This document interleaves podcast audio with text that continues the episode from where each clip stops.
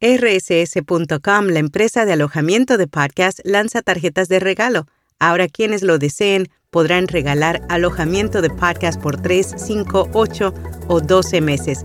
Para obtener más información o comprar este regalo original, haz clic en las notas. Notipod hoy, un resumen diario de las tendencias del podcasting.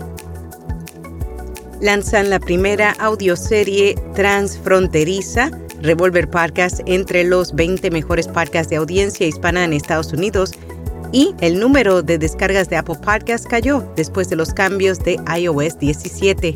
Yo soy Araceli Rivera. Bienvenido a Notipod hoy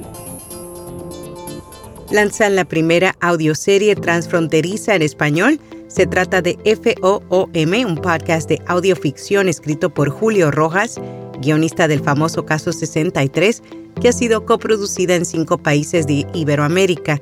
En los dos últimos meses, emisor podcasting de Chile, Sonoro de México, El Extraordinario de España, Anfibia de Argentina y La No Ficción de Colombia trabajaron simultáneamente en este podcast de audioficción sobre la historia a lo largo de un solo episodio se narra el fatídico día en que la inteligencia artificial toma el control de la humanidad.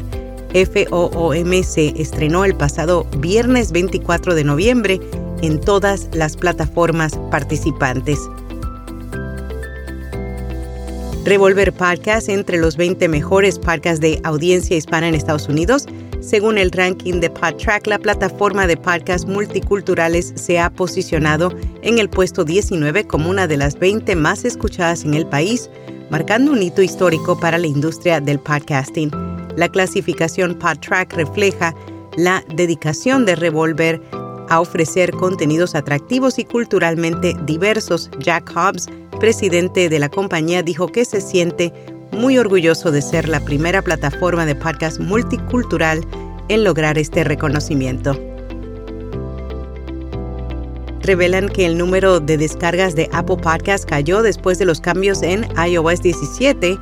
Según el informe mensual de Libsyn, Apple mostró una caída del 2.3% en las descargas en octubre en comparación con el mes de agosto prevén que Spotify supera la barrera de los mil millones de usuarios.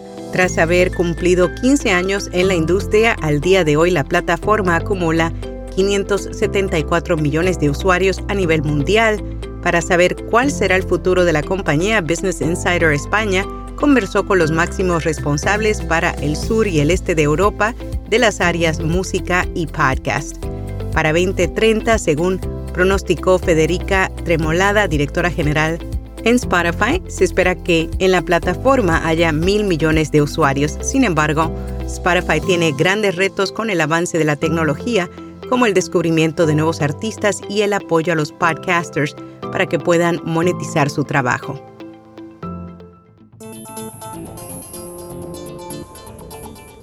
¿Qué es un podcast de inteligencia artificial y por qué deberías escucharlo? El locutor profesional y productor de podcast Iván Pachi publicó un artículo en su web hablando sobre este tema.